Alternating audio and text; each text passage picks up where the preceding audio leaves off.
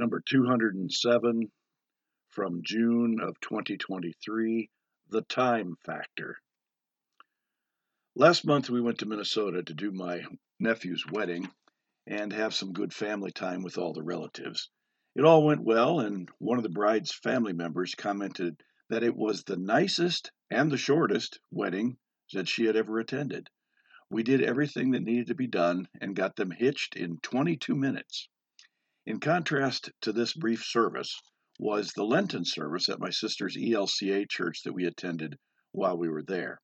The sermon alone lasted 25 minutes, and Deborah was fidgeting so much by the end of it that I thought I was going to have to find some lifesavers to pacify her like we used to get when we were restless kids in church. Her comment to me afterwards was, quote, You could have said that in half the time, unquote. Actually, even half that time would have been one of my longer sermons. I started thinking again about this time factor in worship when my old college roommate, Reverend Greg Kaufman, sent me a quote from comedian George Burns that he thought I would like. George said, quote, The secret of a good sermon is to have a good beginning and a good ending, and to have the two as close together as possible. Unquote. That sounds like my policy on the subject. I remember that my grandfather, a devout spiritual man, felt quite differently about this, however, as I was growing up. He didn't care if the worship service lasted two hours.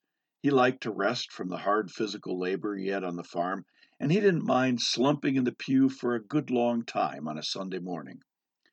But I don't think that is where most folks are today. I can recall sitting in the choir loft at Holy Trinity and watching Lutherans below me begin to squirm and clear their throats when the service ran 10, 15, or 20 minutes longer than one hour. I recall thinking at the time that if I was ever back in the parish, which I did not see coming at that time, that I would never have a service that lasted more than one hour because folks seem to feel resentful after one hour, as if something is being taken away from them. I am unwilling to have Lutherans feel that resentment. As I look back on the past almost 19 years being back in parish ministry, I think that I can safely say I've kept that promise. I believe that this whole concern for time in a worship service started with television. My grandfather didn't have television years ago to dictate how he should view time, but now we are conditioned to segments of one hour by television, and anything beyond that makes us impatient. The Lutheran worship service is a rather static presentation with a lot of, without a lot of audio visuals or pyrotechnics, and thus an hour seems to be what is acceptable, at least to most Lutherans. My other theory on this topic is that the average length of a sermon should be about the same amount of time that we watch a segment of a television program between the commercial breaks. Our attention span has been reduced to about 10 to 12 minutes by this process. I know that there are many pastors out there that would say I'm crazy on this subject, but I think of it more as being realistic.